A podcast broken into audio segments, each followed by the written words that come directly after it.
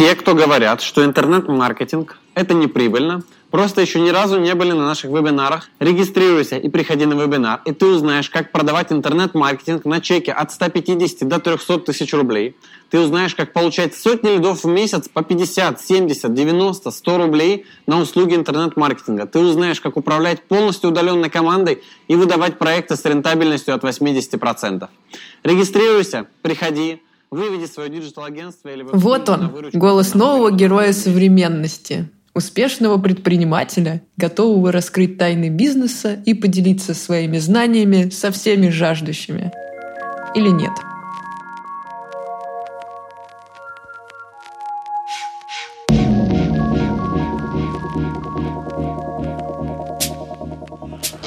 А что я могу? А чем я лучше остальных? Как мне сделать так, чтобы быть впереди всех? Как мне заработать больше? Больше. больше.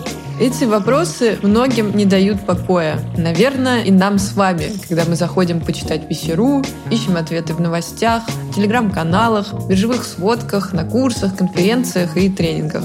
Может быть, даже в подкастах. Кажется, ничего удивительного нет в том, что при таком бешеном спросе на сакральные знания появились и те, кто готовы делиться ими почти за так. Вот только ценность таких подарков судьбы довольно сомнительна.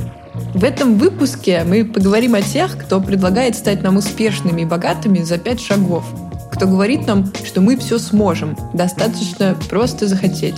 Кого мы видим очень часто, заходя на YouTube или даже в TikTok. В общем, мы поговорим о тех, кого чаще всего называют простым словом – инфо-цыгане. Год назад я поискала что-то про бизнес в YouTube, а после этого в приролах и рекомендациях мне сразу начали попадаться довольно однообразные ролики про воронку, спор лидов и вот все в этом духе. Незнакомый дядька на фоне дорогой тачки, плохо поставленная речь, снята на коробок спичек. Я подумала, что-то здесь не так. Неужели кто-то воспринимает это всерьез и переводит какие-то деньги? Кто вообще все эти люди и на чем они зарабатывают на самом деле? По традиции разобраться в этом нам помогут три эксперта. Алексей Грицких. Если ты не миллионер в 20 лет, то ты лох. Алексей – маркетолог и автор блога «Криптокритика». У Алексея есть камерный канал в Телеграме и блог, в котором он разоблачает инфо-цыган. Он много про них знает, а еще у него есть интересная теория про связь инфо-цыган с саентологами. Алексей помог нам разобраться, что это за сообщество в принципе, чем они живут, как зарабатывают, почему они именно такие, кто их аудитория и что делать, чтобы инфо-цыган стало меньше. Анна Зверева. Невозможно замотивировать все 100% собственной аудитории, сказать, я вас мотивирую, вы будете предпринимателями. Анна – доцент в Российской академии народного хозяйства и государственной службы при президенте РФ. Преподает больше 20 лет. Анна объяснила нам, что такое настоящее бизнес-образование с академической точки зрения, из чего оно состоит, почему оно обязано быть долгим и последовательным, и, соответственно, почему инфо-цыганские уроки бизнеса оторваны от реальности и чаще всего бесполезные. В академической среде принято обращаться к преподавателю по имени и отчеству. Но в этом подкасте я буду называть Анну Олеговну просто Анной, с ее разрешения. Кирилл Лаврухин. Приходите на семинар туда-сюда. Вот, а тут мой курс. 8 900. Мне просто очень сумма нравится. 8 900, да, всегда веселит. Я всегда думаю, ну тебе вот именно вот 8 900 не хватает, да? Ты там все миллионы заработал, но 8 900 не хватает. Ну, хорошо. Кирилл – YouTube-продюсер. Он много знает про алгоритмы и продвижение на платформе. Понимает, как инфо-цыгане сформировались там как ниша. Кирилл помог нам понять, как абстрагироваться от инфо-цыган на YouTube, а заодно рассказал, почему люди их смотрят и, к сожалению, возможно, будут продолжать смотреть. Меня зовут Марфа Размахова, это подкаст «Висирую черный ящик». Давайте разберемся, что там у инфо-цыган.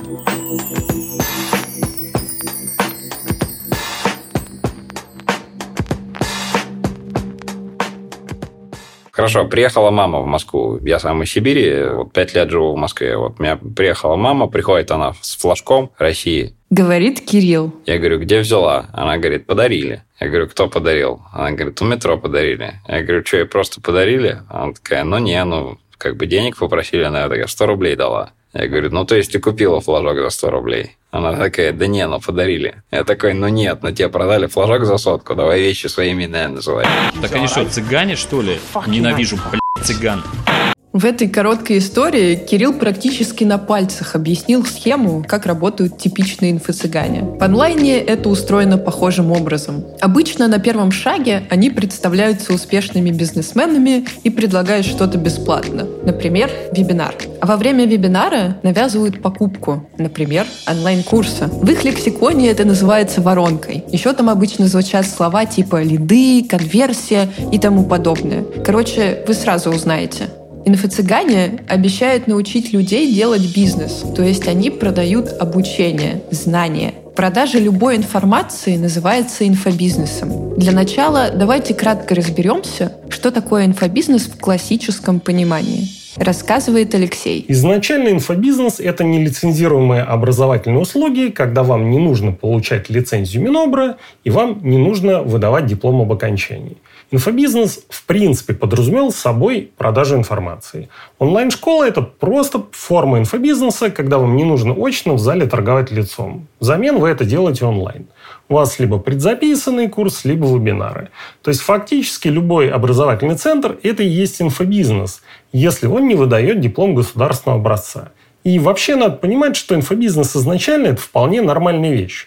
Это просто продажа тех знаний, которые у вас есть. Проблема в том, что флагманами инфобизнеса очень быстро стали люди, которые знаний не имеют примерно никаких. Грубо говоря, если у вас на районе сплошь бомжи, то автоматически жители этого района будут считать, что там живут одни бомжи. И то же самое произошло с инфобизнесом. Когда инфо-цыгане вылезли в авангард этого понятия, более того, приватизировав слова онлайн-школы, продюсер образовательных курсов, ну и так далее, то и называться онлайн-школой стало немножечко зашкварно. То есть к инфобизнесу, например, все еще относятся такие проекты, как Курсера, Яндекс Практикум, Кодакэдами. В общем, хорошие и известные онлайн-школы. Но со словом «инфобизнес» эти школы ассоциировать себя уже не хотят потому что инфо-цыгане сильно исковеркали его смысл. Они продают фиктивные знания и не могут никого научить успешному ведению бизнеса, потому что сами успешным бизнесом не владеют. Но об этом чуть позже. А сейчас разберемся, почему формат, который выбрали инфо-цыгане, полностью противоречит тому, что нужно требовать и ждать от качественного образования. Нельзя научиться делать бизнес в формате видеоблога, тренинга или видеокурса за короткий срок. И речь здесь даже не про практику рассказывает Анна. Что мы понимаем вообще под бизнес-образованием? Любой бизнес – это в первую очередь профессионализм. И достижение вот этого профессионального уровня, оно невозможно без э, построения образа мышления. Любой бизнес – это ресурсы. Да? Это люди, это деньги, это какие-то там товарные, материальные ресурсы, это ну, какие-то площади, помещения. Да? И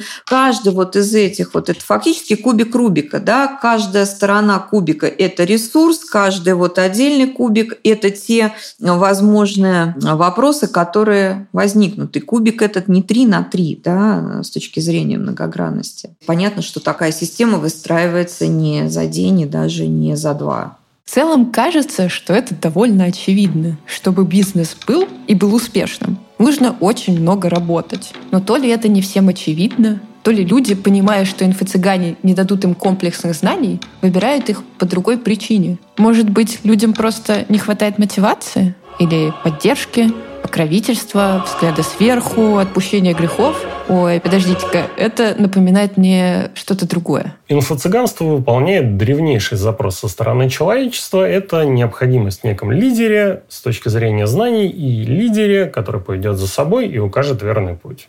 Поводыря, проще говоря говорит Алексей. Он убежден, что инфо-цыганство не только напоминает сектанство, но и буквально имеет связь с церковью саентологии. Когда я начал копать тему вот этих вот 20-летних миллионеров, мне стало интересно, откуда они вообще берутся и почему они все как под копирку сделаны.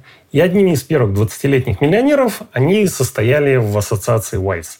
Это такая ассоциация, ну, бизнес-ассоциация у саентологов, которая якобы учит бизнесу и якобы объединяет саентологических бизнесменов. И, надо сказать, это довольно скучная и, честно говоря, унылая тусовочка. И очень похоже на то, что вся эта история с юными миллионерами и бизнес-молодостью – это такой сайт-проект саентологии, который могли решить сделать что-то модное, стильное, молодежное. Потому что старое не очень-то и работает, СМИ гасят, ФСБшники докапываются, ну и вообще дело идет сложно. Оперативники сегодня вновь нагрянули в саентологическую церковь Санкт-Петербурга. Опять же, Рон Хаббард, по сути, в рамках своей саентологии создал абсолютно классическое инфо-цыганство, ну, то есть продажу некоторого знания.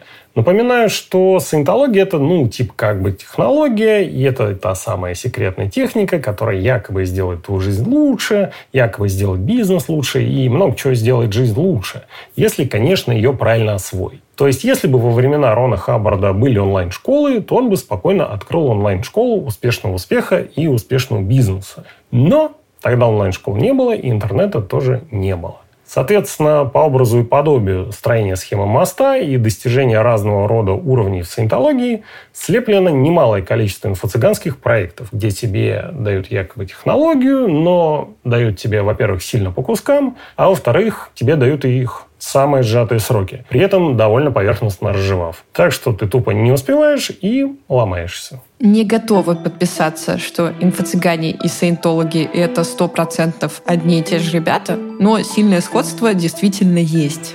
Давайте откатимся чуть назад и послушаем Алексея о том, что за причины все-таки подталкивают людей к тому, чтобы добровольно раскрыть свои мозги для промывки. Среднестатистический российский бизнесмен, ну, на его мозг очень удачно легла бизнес-молодость, потому что в 90-х все же было просто. Купил, продал, ну и молодец. Все было предельно просто. Потом был период с 2003 по, наверное, 2008, когда все круто росло, ты палку воткнул, палку вынул, нефть забила, товары из Китая сами как-то доставились. И как бы ты плохо не работал, у тебя все было хорошо. Однако после 2010-го выяснилось, что расти все это хозяйство не будет что надо как-то меняться, надо как-то думать, надо наконец-то работать по уму, а работать по уму неинтересно, это нудно, мерзко, противно.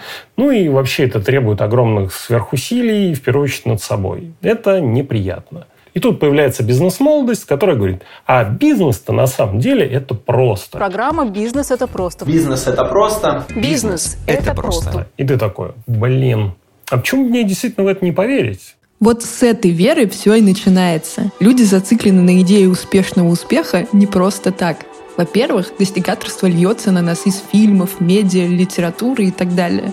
А во-вторых, инфо-цыгане и сами вносят туда существенный вклад – в итоге у людей формируется образ этого всесильного молодого гения в AirPods, которому инфо-цыгане сами же и апеллируют. Типа вот три простых шага, как стать таким же. Надо просто поверить в себя. То есть у людей в голове, как, как ты говоришь, Кирилл? Есть образ предпринимателя, ты должен быть успешным и выглядеть вот именно так. Да, именно так. Спасибо. Ужас, как много раз слово «успех» уже прозвучало и еще прозвучит в этом выпуске. Короче, дело не только в том, что людям лень основательно работать. Дело также в их мотивации. А мотивация часто такая — соответствовать образу успешного человека.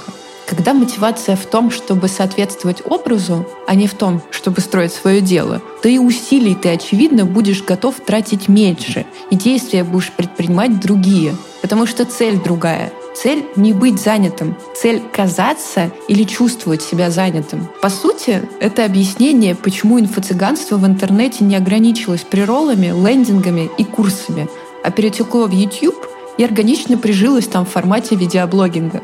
Рассказывает Кирилл, знаток YouTube. Есть запрос у аудитории очень конкретный. То есть мы хотим, мы хотим классных историй, мы хотим сказок, мы хотим голливудских сценариев. А, и есть потребность вот у этих людей. И вот, вот они находят друг друга, и начинается этот длинный поцелуй.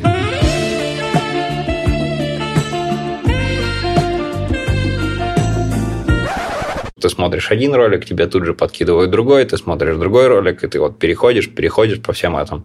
И ты такой, такой коллекционер историй. Ты такой, ух, сегодня еще посмотрел, как кофейню открыть, я стал на шаг ближе. Ну, то есть это про самообман, про времяпровождение. То есть не надо, не надо, наверное, себя обманывать, что ты что-то делаешь. Ну, ты просто смотришь просто смотришь видео. Если ты просто их смотришь, и они тебе нравятся, так, ну, в путь, пожалуйста. Вот, для тебя их много сняли. Очень много контента можешь пересматривать. К сожалению, все мы люди. Добавляет Анна. Да, и хотели бы а, иметь много денег и при этом не очень напрягаться. Это вот такая человеческая природа и человеческая структура. И вот к этому, наверное, взывают. Забавно получается. Люди, которые смотрят эти ролики, искренне считают, что приближают себя к успеху. А люди, которые для них эти ролики снимали, часто не имеют никакого отношения к успеху, о котором говорят, и тем более к реальному бизнесу. При этом авторы контента все-таки зарабатывают, но не на бизнесах, про которые рассказывают в видео, а на рекламе в своих блогах. Так ведь, Кирилл? Э, если бы у меня был какой-то там супер, не знаю, бэкграунд и супер бизнес, э, наверное, он бы требовал моего внимания. Наверное, я бы выстроил процессы там, и хорошо он бы работал, пусть автономно, но какой процент вероятности, что мне надо начинать идти и учить людей о том, как правильно делать бизнес? Ну, то есть все косвенные признаки, они указывают на то, что твой бизнес – это продажа рекламы. То, насколько ты агрессивно это делаешь, что как ты это делаешь. Трансформатор зарабатывает на рекламе. Он зарабатывает на рекламе. Это первое, что нужно понять про инфо-цыган в YouTube. Вот в чем на самом деле заключается их заработок – в рекламе. Если они попутно продают какие-то знания, то есть занимаются еще и инфобизнесом, то с большой вероятностью эти знания пустые. Они рассказывают, как делать бизнес, но сами им не владеют. Их бизнес, если это можно так назвать, это продажа рекламы в блоге. Тут важно добавить, что инфо-цыганский бизнес не только сомнительный, но еще довольно тесный и неприбыльный. Инфо-цыганство – это предельно конкурентный рынок. Говорит Алексей. Это важный момент понимать, что инфо-цыганство – это один из самых конкурентных рынков в стране. Это там, где реально надо бороться за юзера, за его стоимость привлечения, за его срок жизни. И это сложно. При том, что это не очень-то и прибыльный бизнес. То есть я видел инфобизнес изнутри, и надо сказать, он не приведет вас ни к замкам, ни к яхтам, ни к чему-либо подобному. Это второе, что нужно понять про инфо-цыган. Они мошенники, но часто не богачи. Я ни в коем случае их не оправдываю, но теперь хотя бы понятно, почему их так много и они такие агрессивные. Они просто стараются друг друга перекричать, чтобы заработать больше других. Теперь немного об инфо-цыганских роликах и о том, почему люди их смотрят. Анна рассказывает, как обычно строится ее лекция. Для того, чтобы занятие прошло хорошо, у нас должен быть какой-то план, конспект и примерное представление о том, как мы это рассказываем. Повторение одного и того же наукообразными словами говорит о том, что, скорее всего, нет на самом деле никакой начинки и никакой платформы. Анна рассуждает про один из роликов, который мы решили вместе проанализировать. Я не могу его пересказать, потому что он бессмысленный. Максимум я могу сказать, что в кадре популярный инфо-цыган Сергей Капустин что-то долго затирает про свои любимые темы – воронку, конверсию и онлайн-курсы. Я оставила ссылку в описании. Одно, второе, третье, пятое. Должна быть онлайн-команда, как выглядит воронка, как доводить людей до мастер-класса с наиболее высокой конверсией. Мы заскриптовали, мы происследовали, мы шаблонизировали. Это 12 минут э, спирали, которая вокруг чего-то ходит, э, никакой конкретики при этом не несет. Нет, есть разумная, наверное, мысль, которую я уловила, о том, что успешный бизнес да, требует определенной системности, команды, использование да, наработанных методик, да, и это вот то, наверное, здравое зерно, которое можно из этого почерпнуть. Другое дело, что э, дальше непонятно. Приблизительно с пятой минуты начинается все то же самое, только другими словами, э, да, и в течение ролика это демонстрируется раза три. Не могу сказать даже, что сознательное, да, введение в заблуждение, да, потребителя, потому что, конечно, терминов очень много таких специфических, и тоже непонятно, в каком контексте они употребляются. Все так. Нам и должно быть непонятно. Ролик, про который говорит Анна, снят в одном из трех основных жанров, в которых работают инфо-цыгане в YouTube. Про остальные расскажу чуть позже, но жанр, который мы обсуждаем сейчас, называется «Говорящая голова наваливает умные слова в непонятной и запутанной последовательности». Парадоксально, но этот жанр часто действует на непосвященных людей как сигнал, что спикер в чем-то разбирается. Это банальное заговаривание, которое работает как на базаре, так и в Ютьюбе. С цыганами одна проблема. Э, что делаешь? Анатолий, парень. Невозможно понять, что они говорят. Ты Томми? Так что если зритель не включает критическое мышление или просто не особо шарит в предмете, то заплатить инфо-цыгану за какой-то курс после просмотра такого ролика не так уж и сложно. Да и на самом деле это не очень уж страшно. Но было бы неплохо потом осознать это как ошибку. Может быть, да, начинающему предпринимателю есть смысл заплатить вот эти 7 990, но это не такие большие деньги. Цена опыта, да, в данном случае понять, что, ну, в общем, это просто выброшенные деньги, да, это тоже полезный опыт, понимаете? Надеюсь, да. Но в предпринимательской деятельности, когда возникают партнерские отношения, когда конкуренция довольно жесткая, когда у нас может быть и жесткое поведение по отношению к предпринимателю со стороны поставщиков, да, ну потому что интерес противоположный абсолютно, да, нужно уметь э, с одной стороны договариваться, а с другой стороны понимать, какова плата за ошибку. И вот в данном случае, да, это плата за ошибку. То есть если мы говорим, что это контент ненужный, ошибочный, в данном случае плата за ошибку очень небольшая.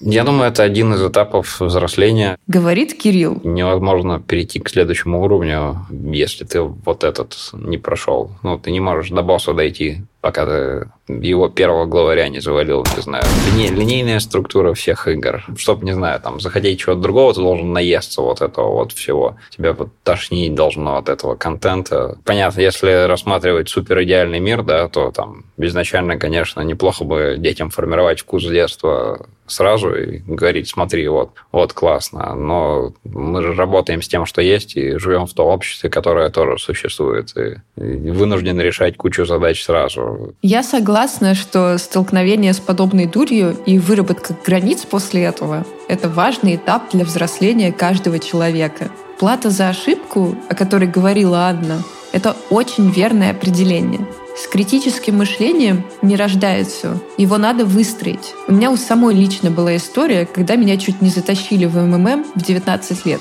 Почему-то Ха-ха, почему-то. Детей в школе к такому мошенничеству не готовят. Но одно дело дети и студенты, другое дело взрослые люди. Почему они-то не в курсе? говорит Анна. Критически нужно осмысливать информацию. Но с моей точки зрения, не в курсе можно быть о том, что завтра будет плохая погода. Если мы говорим про бизнес э, и про предпринимательство с хорошей такой вот да, точки зрения, мы говорим, что у нас есть совершенно четкая формулировка, например, в Гражданском кодексе, да, что предпринимательская деятельность, которая осуществляется на риск.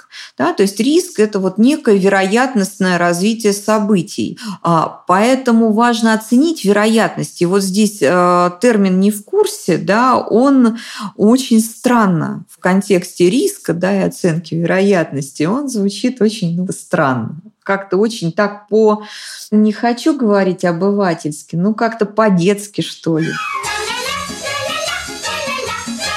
Мы можем быть не в курсе, но мы понимаем, что за это не в курсе. Мы отвечаем своими активами и финансовыми ресурсами, вплоть до ответственности административной и уголовной. Раунд. На этом моменте я, честно говоря, готова перестать утверждать, что это только с инфо-цыганами что-то не так. Потому что очевидно, что что-то не так и с их аудиторией, раз она так рискует. Нападать на инфо-цыган, разоблачать их стало нормой. Но почему-то никто не разоблачает людей, которые на них ведутся. А по факту они виноваты в происходящем ничуть не меньше. Не было бы спроса, не было бы инфо-цыган и их контента. Надо же с этим как-то бороться. Да, Алексей? Это выглядит, как если бы в психушке захватили власть пациенты. То есть доктор после этого пациентом объявляется сам психопатом, а после еще и докторов изолируют. После чего приходящим снаружи посетителям переодетые психопаты рассказывают, что они теперь-то доктора. Вот ровно то, что происходит с инфо-цыганами и почему, собственно, против них имеет смысл бороться. Жестковато было, но по делу. Так, вернемся к YouTube. Он доказывает, что проблема не только в отсутствии у аудитории критического мышления. Проблема также в том, какие жанры выбирают инфо-цыгане. Это жанры жвачного формата, которые фоново влияют на людей, а именно лайфстайл, то есть демонстрация красивой жизни, и мотивация. Кирилл рассказывает, как эти жанры действуют на зрителей YouTube. Я бы это сравнил с какими-то быстрыми углеводами. Это контент, который ты, ты поел, у тебя сразу как бы да, но ну, тебя, тебя же явно заряжают, это то, зачем приходят на БМ, по большому счету. Э, типа тебе дают энергию, такую энергию, на которой ты там можешь очень недалеко уехать. А вопрос самый главный в том, что, ну, если пытаться разобраться в этом вопросе, а тебе вообще вот э, ты бы без них смог? Алексей дополняет эту мысль. Это тот самый успешный успех, это демонстрация, и это то, что они вообще хотят видеть. А, важно понимать, что огромное количество бизнесменов в нашей стране не являются бизнесменами как таковыми. Они являются людьми, которые хотят иметь статус бизнесмена. И это очень важный момент. Да, конечно, те, кто ведутся на их сами виноваты. Но, с другой стороны, если бы им не вливали в уши э, успешный успех, вот этого не было бы давления со стороны некого медиа, что успешный успех – это норма, инстаграмная жизнь – это норма и так далее, то, может быть, эти люди и как-то удержались. То есть люди собираются вокруг инфо-цыган, потому что им просто-напросто продают образ успеха. Никаким реальным интересом к бизнесу там и не пахнет. Инфо-цыгане начинают менять мышление людей. Так же, как сектанты, они плодят сектантов и меняют мышление. В результате этого, собственно, и получается сам, некая саморасширяющаяся среда, ну, не знаю, как плесень. То есть она завелась в одном месте и начинает расползаться. То же самое и здесь. И в результате люди, которые хотят делать что-то нормально, методично и предлагать какие-то свои продукты и услуги, они становятся на рынке не очень-то и нужны, потому что ну, сложно, долго, вот это все. И в результате инфо-цыганская вся эта история, она начинает отражаться сразу на куче отраслей. То есть не просто интернет-маркетинг, а там строительство, IT-разработка, да все что угодно. То есть все что угодно превращается в некую модель из серии, ну, мы сейчас пас разведем руками, тяп-ляпы в продакшн. Вот это тоже следствие инфо-цыган. Нормальная внятная работа благодаря им становится не модной. И как следствие мы все вместе, как потребители, как члены общества, получаем гораздо более худшую среду, чем мы могли бы иметь до этого. Грустно, да? Но это как посмотреть.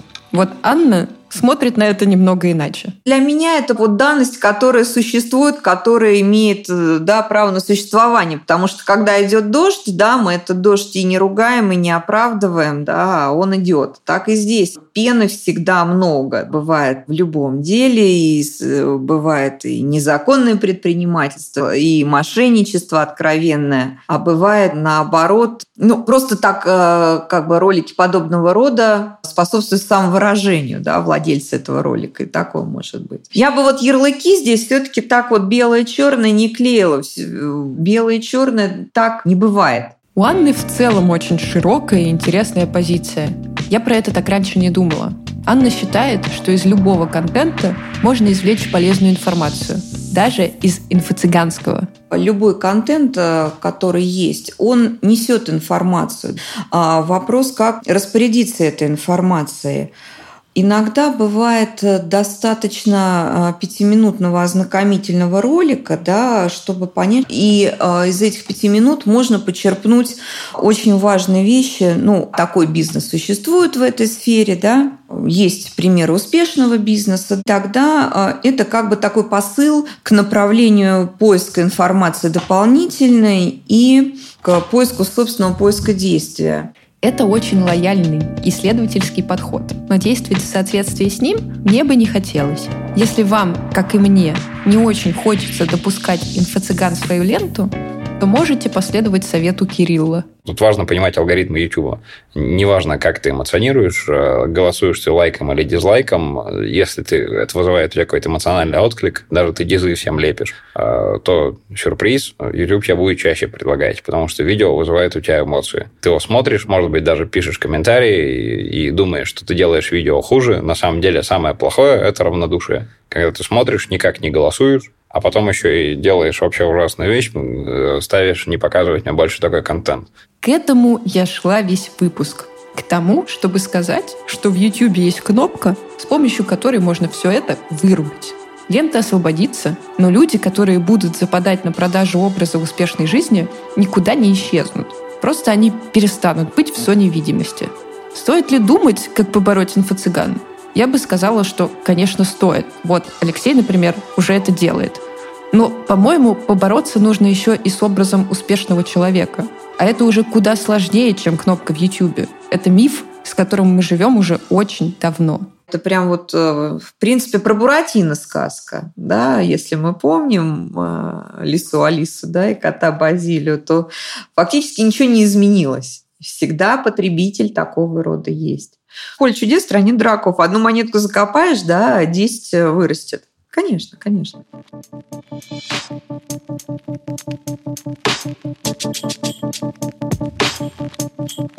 В выпуске участвовали Алексей Грицких, Кирилл Лаврухин и Анна Зверева, которые нашли время ответить на вопросы.